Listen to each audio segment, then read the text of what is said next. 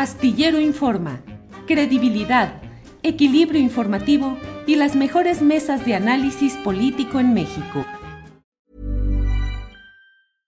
This is Paige, the co-host of Giggly Squad, and I want to tell you about a company that I've been loving, Olive and June. Olive and June gives you everything that you need for a salon quality manicure in one box. And if you break it down, it really comes out to $2 a manicure, which is absolutely insane. It's also so easy to get salon worthy nails at home with Olive and June. The difference between how your nails used to look when you did them yourself and now with the Manny system is a complete game changer. The best thing about Olive and June too is it's a quick dry, dries in about one minute, lasts for five days, and full coverage in up to one to two coats. Visit oliveandjune.com slash perfect Manny 20 for 20% off your first system. That's oliveandjune.com slash perfect Manny 20 for 20% off your first system.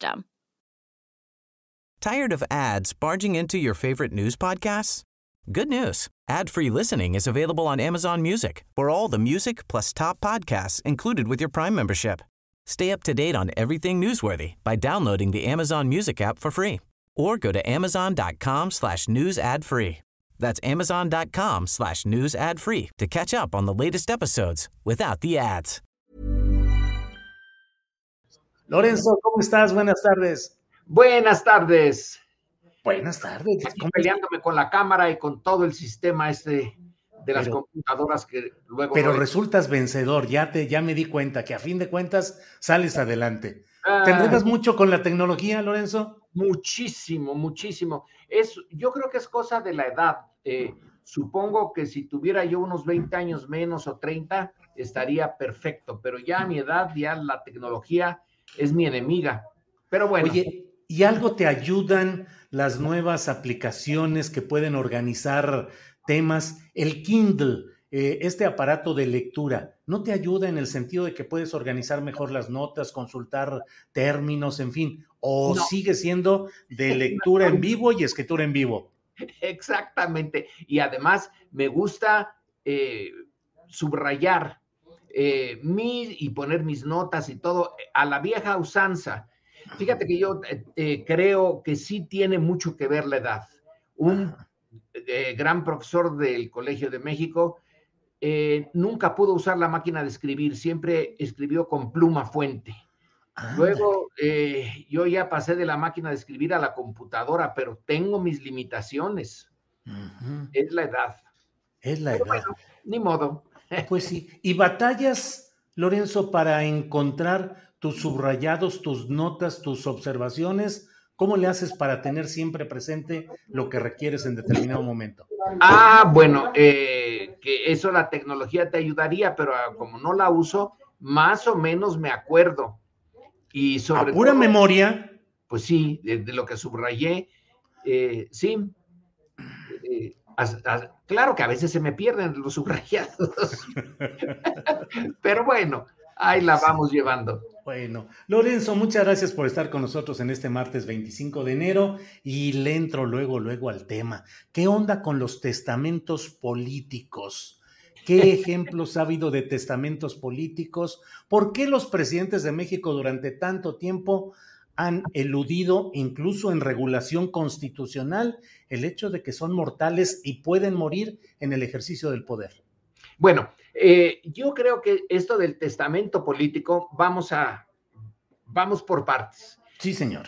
Es, eh, no es el testamento de legar eh, bienes a alguien, el testamento formal que se tiene que hacer ante notarios.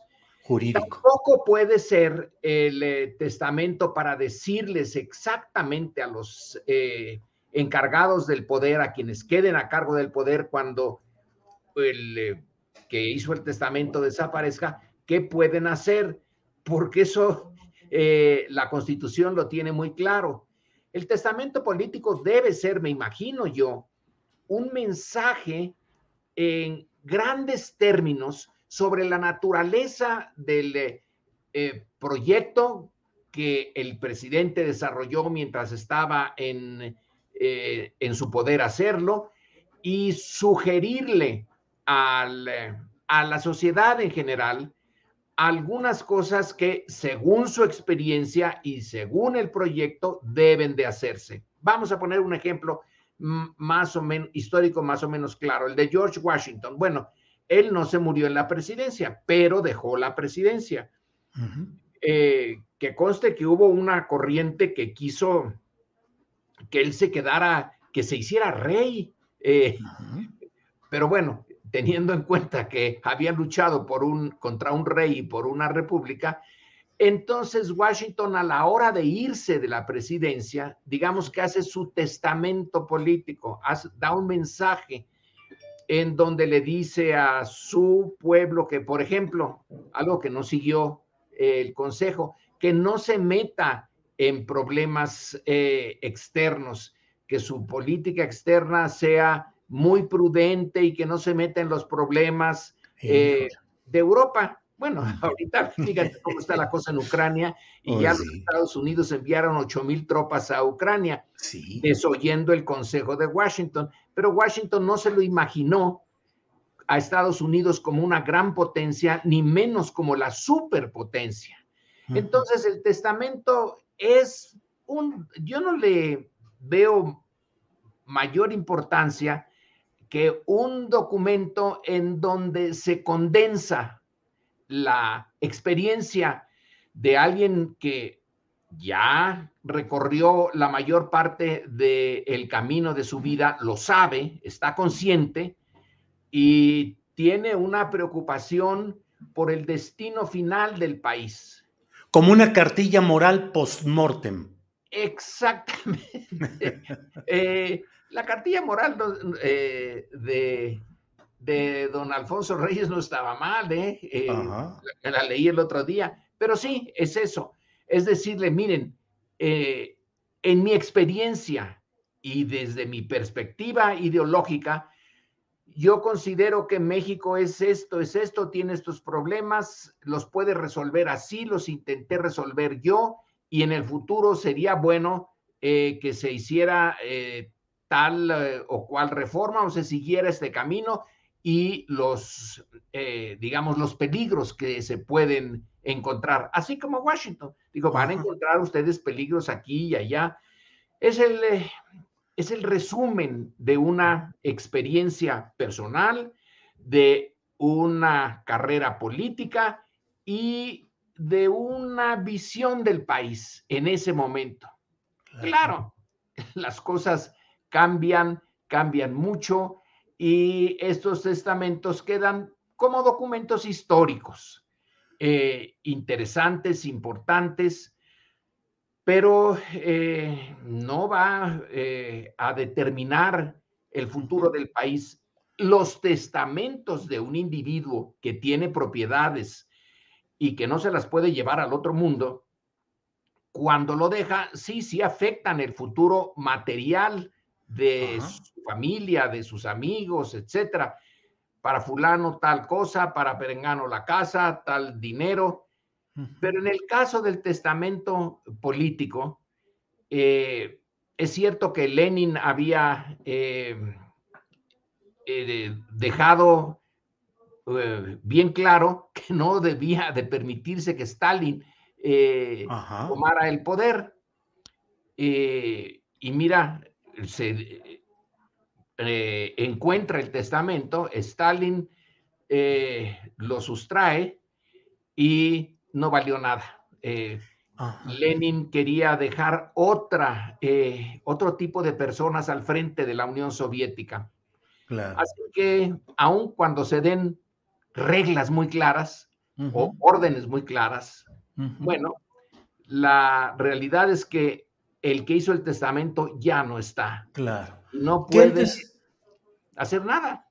¿Qué antecedentes hay de presidentes mexicanos que hayan hecho testamento político? Se habla de López de Santana y de em, el general Cárdenas.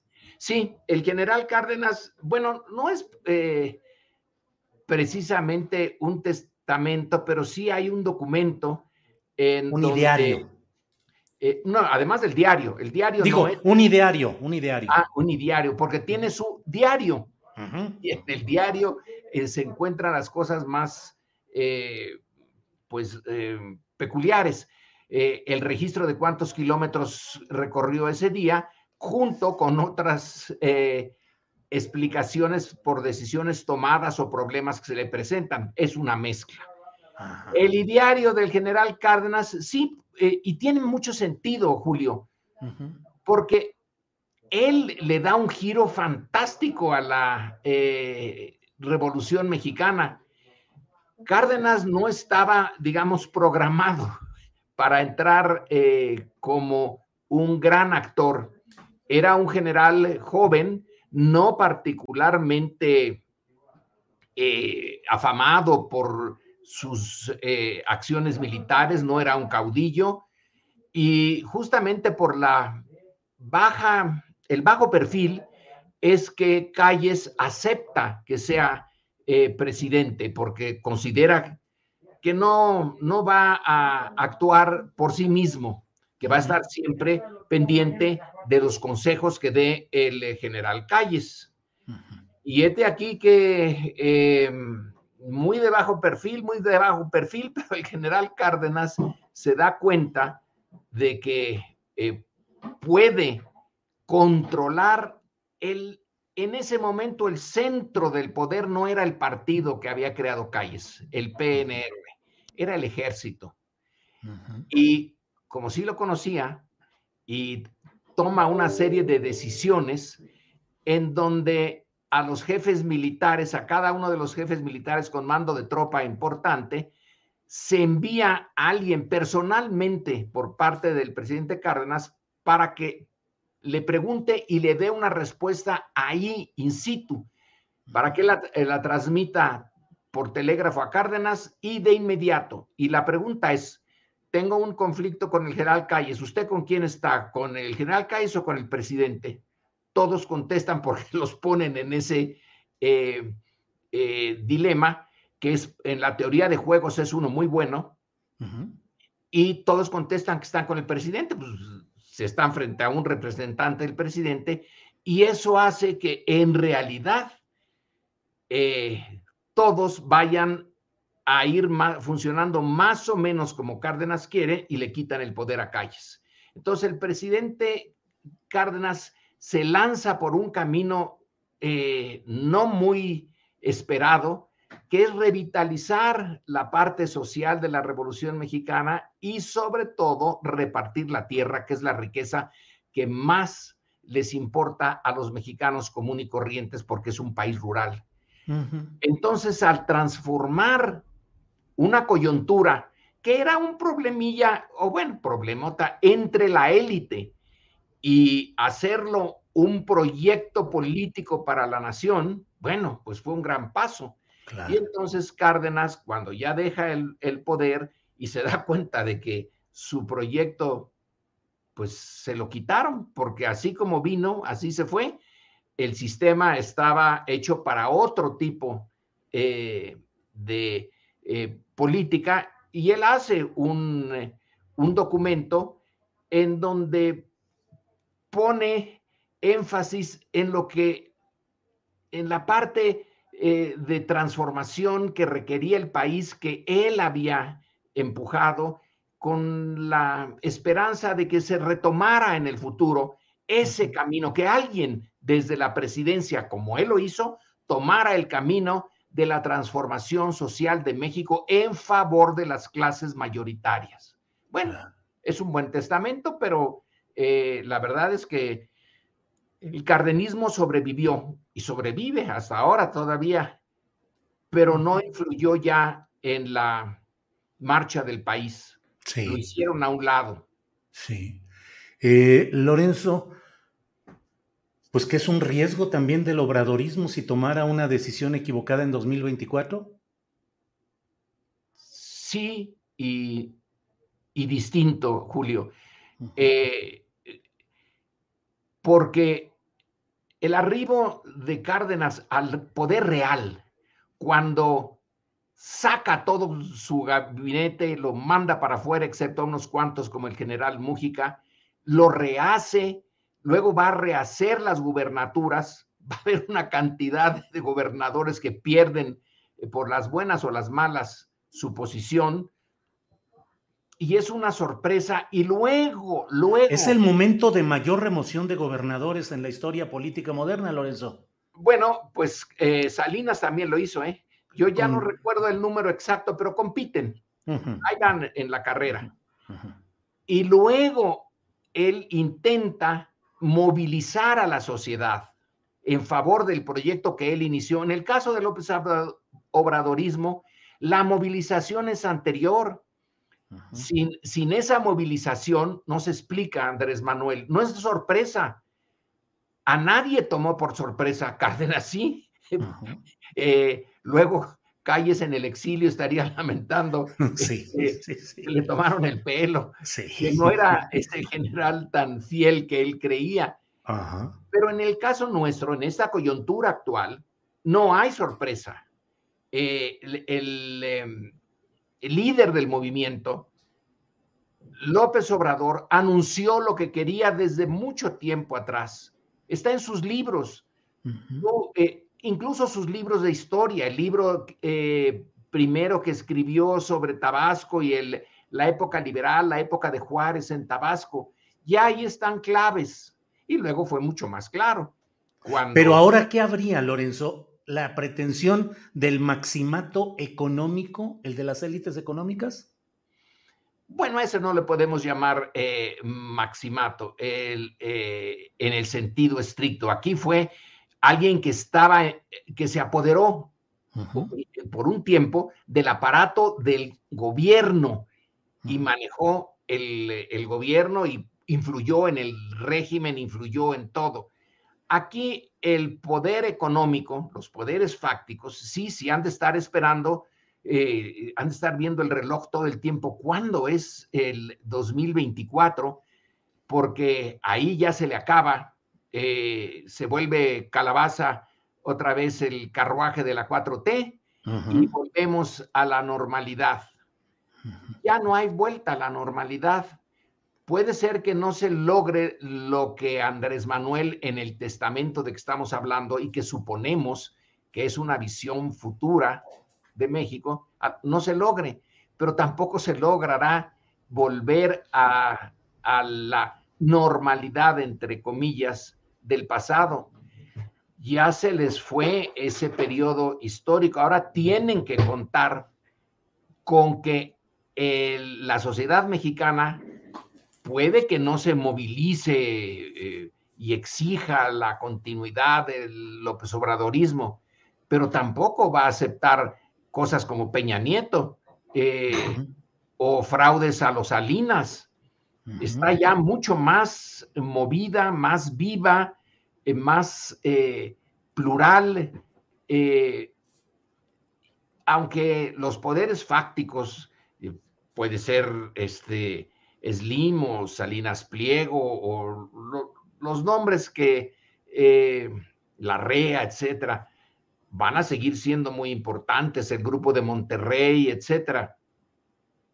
Pero ya no tendrán esa capacidad de aislarse en una eh, burbuja, ponerse por encima de la sociedad y desde ahí mover los hilos, sin siquiera realmente acercarse mucho a esa sociedad, viviendo en una atmósfera eh, muy, muy diferente de la que eh, respiran y viven los mexicanos comunes y corrientes. Bueno, López Obrador se va a ir eh, en 24, espero que no se vaya antes por las razones que él mismo ya de vez en vez eh, cuando habla de que si la ciencia y el creador eh, lo, apoyan, se sigue hasta el 24, si no, pues ni modo. Pero el, el cambio que introdujo eh, ya no les va a permitir una eh, manipulación tan... As a person with a very deep voice, I'm hired all the time for advertising campaigns. But a deep voice doesn't sell B2B, and advertising on the wrong platform doesn't sell B2B either. That's why if you're a B2B marketer, you should use LinkedIn ads. LinkedIn has the targeting capabilities to help you reach the world's largest professional audience. That's right. Over 70 million decision makers all in one place. All the big wigs, then medium wigs, also small wigs who are on the path to becoming big wigs. Okay, that's enough about wigs. LinkedIn ads allows you to focus on getting your B2B message to the right people. So, does that mean you should use ads on LinkedIn instead of hiring me, the man with the deepest voice in the world? Yes. Yes, it does. Get started today and see why LinkedIn is the place to be to be. We'll even give you a $100 credit on your next campaign. Go to linkedin.com slash results to claim your credit. That's linkedin.com slash results. Terms and conditions apply. Millions of people have lost weight with personalized plans from Noom. Like Evan, who can't stand salads and still lost 50 pounds. Salads generally for most people are the easy button, right? For me, that wasn't an option. I never really was a salad guy. That's just not who I am. But Noom worked for me. Get your personalized plan today at Noom.com. Real Noom user compensated to provide their story. In four weeks, the typical Noom user can expect to lose one to two pounds per week. Individual results may vary. Pues tan obvia como, por ejemplo, Salinas, ¿no? Él sí eh, pudo eh, mover los hilos muy bien y los grupos económicos se entendieron con Salinas. Eh, si eso y es- pareció haber pretendido un maximato con Colosio. Exactamente.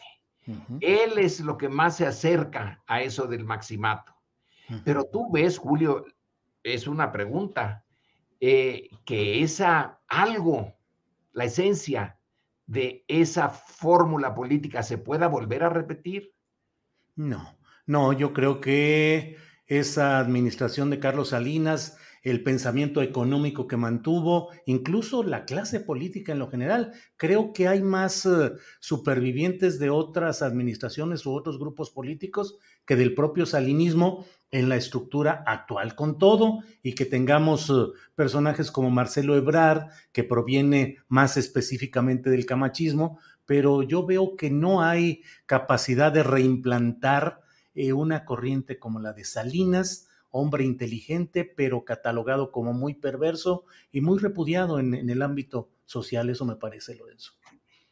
Y la, y la actitud de la sociedad mexicana, Sí, pues eh, sí aceptó el fraude del 88 y no hubo eh, eh, una reacción en contra y la mano dura y muy sabia para ese tipo de políticas de, de Salinas con eh, el, nuevos programas y gasto público, etcétera, se impuso. La privatización le dio dinero, al erario, creó o fortaleció grupos de poder fuera del gobierno que le apoyaron, tuvo una buena relación con la iglesia que le apoyó, la iglesia católica. el eh, cogobierno con el PAN, con Diego Fernández como operador. eh, el- con lo cual cambió la naturaleza del PAN. Sí, Pero ahora veo más complicada a la sociedad mexicana, afortunadamente, que no hay forma de predecir cómo se va a, mover, pero ya no va a ser la sociedad pasiva eh, que por mucho tiempo eh, caracterizó al sistema político mexicano eh, antes de Cárdenas y después de Cárdenas, incluso durante Cárdenas. También Cárdenas pudo moldear mucho esa sociedad pero ahora está muy complicado. Además, la información que tiene, Claro. eh, el es flujo difícil pensar en, en, en una vuelta a, a algo parecido al pasado, pero también es muy difícil predecir qué rayos va a ser el futuro. Sí, ahora, Lorenzo, hay dos temas que te pido que nos des tu punto de vista. Me parece a mí que en este arranque de 2022, de pronto el escenario que se que tiene los matices de los tambores de guerra electorales rumbo a 2024 y está desatado lo político. Y sin embargo, me parece que hoy han sido instalados de pronto y a tambor batiente dos temas, el económico en el cual podemos ver los problemas derivados de Banamex, de la situación de Salinas Pliego, la inflación, los riesgos laborales. Y por otro lado, la instalación de una agenda de nota roja el caso del niño del bebé de Puebla, casos muy estremecedores que pareciera que por sí mismos o por estrategia política, no lo sé, de los adversarios de López Obrador, pareciera que se está creando un ambiente muy complicado en el cual clases medias y sectores no suficientemente informados y críticos pueden percibir que hay descomposturas graves y que se está generando una situación problemática en lo económico y en lo social en cuanto a seguridad y desbordamiento de esa violencia. ¿Cuál es tu punto de vista, Lorenzo? Bueno, puede que sí, eh, y, que hay un eh, grupo en clases medias y en clases altas que desearía ya acabar con eh, el López Obradorismo y dice esta sociedad está muy dividida, está muy polarizada, lo de el bebé de Puebla, etcétera, cualquier cosa. Pero ¿cuál es su capacidad real para llevar esa eh, ese enojo, porque es eh, cuando tú ves las redes sociales, que yo veo muy poco, eh, los, el lenguaje, los insultos, etcétera, pues probablemente estaban también presentes en el pasado, pero como no había redes sociales y la prensa estaba bien controlada, pues no lo veíamos. Pero pasar de esa frustración, irritación a acciones eh, desestabilizadoras del proceso político, yo lo veo todavía muy lejano. Que van a estar eh, los periódicos en particular, pero muchos medios van a estar duro y duro y duro, sí. Eh, pero el siguiente paso es movilizar a la sociedad mexicana o a una parte sustantiva de esa sociedad en contra eh, del gobierno, en contra de su proyecto y echarlo abajo. Eso, eh, mira, en, eh, en Chile, vaya que si había movilizaciones y enfrentamientos que no hemos tenido en México. y violencia en las calles de Santiago y en otras ciudades. Pero finalmente eh, la estructura política de ese país procesó esto de tal manera que ahora tenemos ya eh, un eh, presidente en ese país que no se pensaba en esa posibilidad hace dos o tres años. Bueno, en México hay esa misma rabia, pero en sectores más de clase media que por ahora no salen a las calles y en Chile lo lograron por la vía de la elección. Entonces hay que esperar, tendrán que esperar, yo supongo, hasta el 2024 para que en la elección eh, se movilicen y lleguen a tener el control de la estructura de gobierno y defender al régimen que ahora ven bajo ataque. Y que van a estar enojadísimos, sí, sí, sí, no hay duda. Y es un problema el de la violencia del el crimen organizado. Eh, esta, Julio, ese, ese, ese tema, eh, más que el niño de Puebla o el bebé de Puebla, el crimen organizado que tiene a su disposición una enorme cantidad de dinero y de armas. Ese es el punto que a mí sí me, eh, me preocupa porque es el único poder que tiene la capacidad de desafiar en la esencia al, eh, al gobierno, tomando áreas, regiones en donde gobiernan ellos o cogobiernan, porque pueden matar a alguien aunque el gobernador y la estructura formal eh, estén ahí, pueden tomar decisiones de vida o muerte sobre eh, algunas personas, algunas regiones. Pero eso no lo solucionó ninguno de los gobiernos del régimen anterior y este tampoco. Lorenzo, en otros países estos grupos de los que estamos hablando del crimen organizado han tenido relaciones políticas con segmentos de derecha, paramilitares o incluso de izquierda, con guerrillas, por ejemplo. En México pareciera que hasta ahora este tema del crimen organizado de los cárteles se ha movido aparentemente solo en ese plano de la seguridad pública y de la delincuencia explícita y por sí misma, sin implicaciones políticas. ¿Percibes que pueda haber o que hay una evolución de estos cárteles hacia posicionamientos políticos, influyendo cada vez más en construcción del poder político, en elecciones, en campañas, en presión cada vez más alta en la estructura política mexicana? Sí, sí, hay una, un aumento en, su, en la altura de la presión. Han eh, pasado de la presencia municipal a algunas eh, gobernaturas, pero su interés no está en ser de izquierda o de derecha, no está en, el, eh, en la naturaleza del gobierno, sino en el negocio.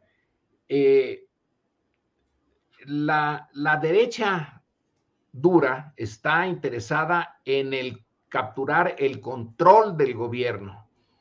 Eh, el narcotráfico y el crimen organizado están interesados en que el gobierno no los moleste, pero echarse a cuestas la idea de tomar el, eh, el control gubernamental, creo que es eh, algo que no, no pasa por sus, por sus planes.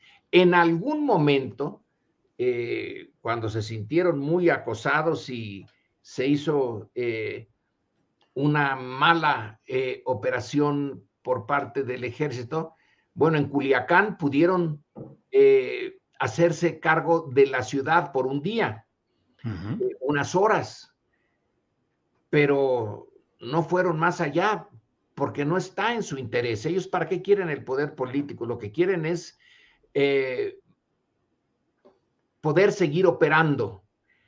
Y yo no veo a eh, Slim o a Salinas Priego con ganas de unirse o traer a su lado a los eh, carteles del crimen organizado. Pero la mente maquiavélica de otros Salinas La mente maquiavélica de otros Salinas tiene eh, más bien que contar con el apoyo, no de, puede buscar el crimen organizado, ni duda, eh, pero tiene que tener el apoyo de los, de los grandes poderes económicos.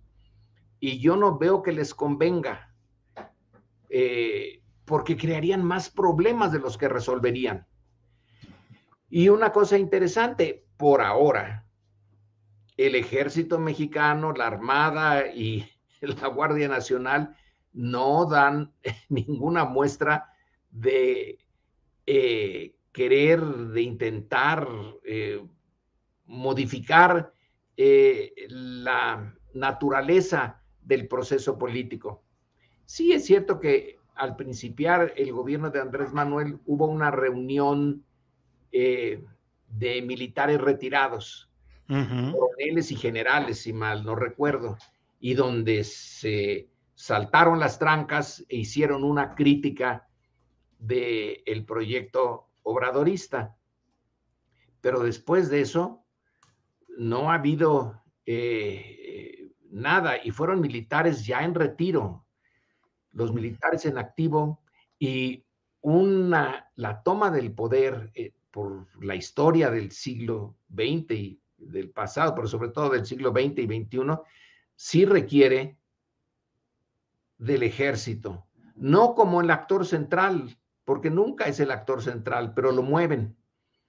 Y entonces va como eh, en la proa del eh, eh, mascarón de proa del barco golpista, pero está detrás, como en el caso de Pinochet, la el gran capital chileno y Estados Unidos.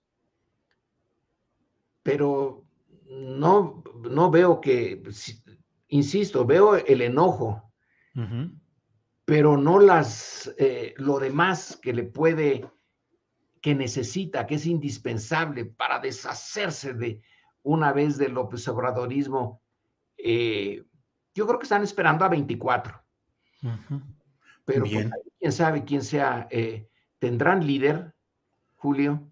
Esa es la gran pregunta, porque hasta ahora no se ha podido ver nada desde el ámbito partidista, pues ni, ni, ni Marco Ortiz, el panista, ni Alejandro Moreno, el panista, del PRD, fideicomiso en liquidación, pues ni se diga mayor cosa. Eh, y los dirigentes, pues son los empresarios, Gustavo de Hoyos y Claudio X González. Creo que, pero eso es, um, la falta de oposición ha generado muchos problemas a lo largo de la historia de nuestro país también. Eh, eh, y siempre se ha tratado de remontar con reformas políticas como después de la elección de José López Portillo, en que no tuvo ni siquiera contendiente. ¿Crees que esto requiera una reforma política o electoral muy a fondo? Pues eh, la verdad, eh, no lo veo así, porque lo otro, eh, hablas de López Portillo, fueron reformas iniciadas desde dentro del régimen para mantener eh, la naturaleza invariable del régimen autoritario. Eh, pero ahora ese régimen ya, eh, ya no existe y no hay una claridad sobre a dónde vamos. Entonces, hacerla, pensar en cosas como López Portillo y eh, sus reformas y Reyes Heroles, todo desde arriba. Y eran como gol, como movimientos para adelantarse a, que desde abajo les pidieran cuentas y les cambiaran la jugada. Eh, pero aquí ya ese abajo ya se movió, eh, ya está más complicado hacer el juego desde adentro y nada más adentro. Bien, pues eh, Lorenzo, te agradezco mucho como siempre la posibilidad de poder platicar. Eh, se me quedó una pregunta que ya por falta de tiempo la podemos dejar para otra ocasión. Preguntarte si un testamento político como el de AMLO podría ser alguna forma como la que Franco dejó en España de decir que todo lo dejaba atado y bien atado y dejó organizado todo para el funcionamiento de la sociedad hasta hoy. No, pero se le vino abajo cuando eh, a Carrero Blanco, que era el almirante que él había eh, propuesto, eh, ETA lo mandó a los cielos directamente cuando le puso la bomba abajo de su coche y lo atado, bien atado, quedó desatado. ¿Y cuánto tiempo duró un verdadero franquista al, eh, frente de España? Muy poco tiempo. Luego, eh, desde dentro, los propios franquistas, eh, o que habían sido franquistas, pero mucho más jóvenes, aceptaron el cambio y la sociedad española se movió, se cimbró y ya sí quedan franquistas, claro que quedan, pero ya no son los que determinan la naturaleza de la vida pública eh, española. Lo atado y bien atado se desató muy rápido y esa es una lección. el proceso político es muy impredecible, sobre todo en épocas de cambio. Nadie puede dejar atado y, y bien atado ahora, nadie. Bien, pues Lorenzo, como siempre, muchas gracias. Gracias por tu tiempo, por tu amabilidad y por tu sabiduría, que siempre apreciamos todos. estas pláticas contigo las hago sentado en un banquito escolar, escuchando al maestro. Gracias. Eh, espero que la tecnología, esta eh, maldita tecnología, no me vuelva a hacer lo que ahorita y que varias veces me lo he hecho, que en el último momento tengo que estar eh, poniendo alambritos y ¡pum! No, no, no, no. Más, eh, seguramente avanzaremos ya en las próximas pláticas que tengamos. Lorenzo, muchas gracias y buenas tardes. Buenas tardes, Julio. que estés muy bien. Gracias. Hasta luego. Tired of ads barging into your favorite news podcasts? Good news. Ad-free listening is available on Amazon Music for all the music plus top podcasts included with your Prime membership. Stay up to date on everything newsworthy by downloading the Amazon Music app for free or go to amazon.com slash news ad free. That's amazon.com slash news ad free to catch up on the latest episodes without the ads. Spring? Is that you? Warmer temps mean new Allbirds styles. Meet the Superlight Collection, the lightest ever shoes from Allbirds, now in fresh colors. These must have travel shoes have a lighter than air feel and barely their fit that made them the most packable shoes ever. Plus, they're comfy right out of the box. That means more comfort and less baggage. Experience how Allbirds is redefining comfort. Visit allbirds.com and use code SUPER24 for a free pair of socks with a purchase of $48 or more. That's A L L B I R D S.com, code SUPER24. Para que te enteres del próximo noticiero, suscríbete y dale follow en Apple, Spotify, Amazon Music, Google o donde sea que escuches podcast. Te invitamos a visitar nuestra página julioastillero.com.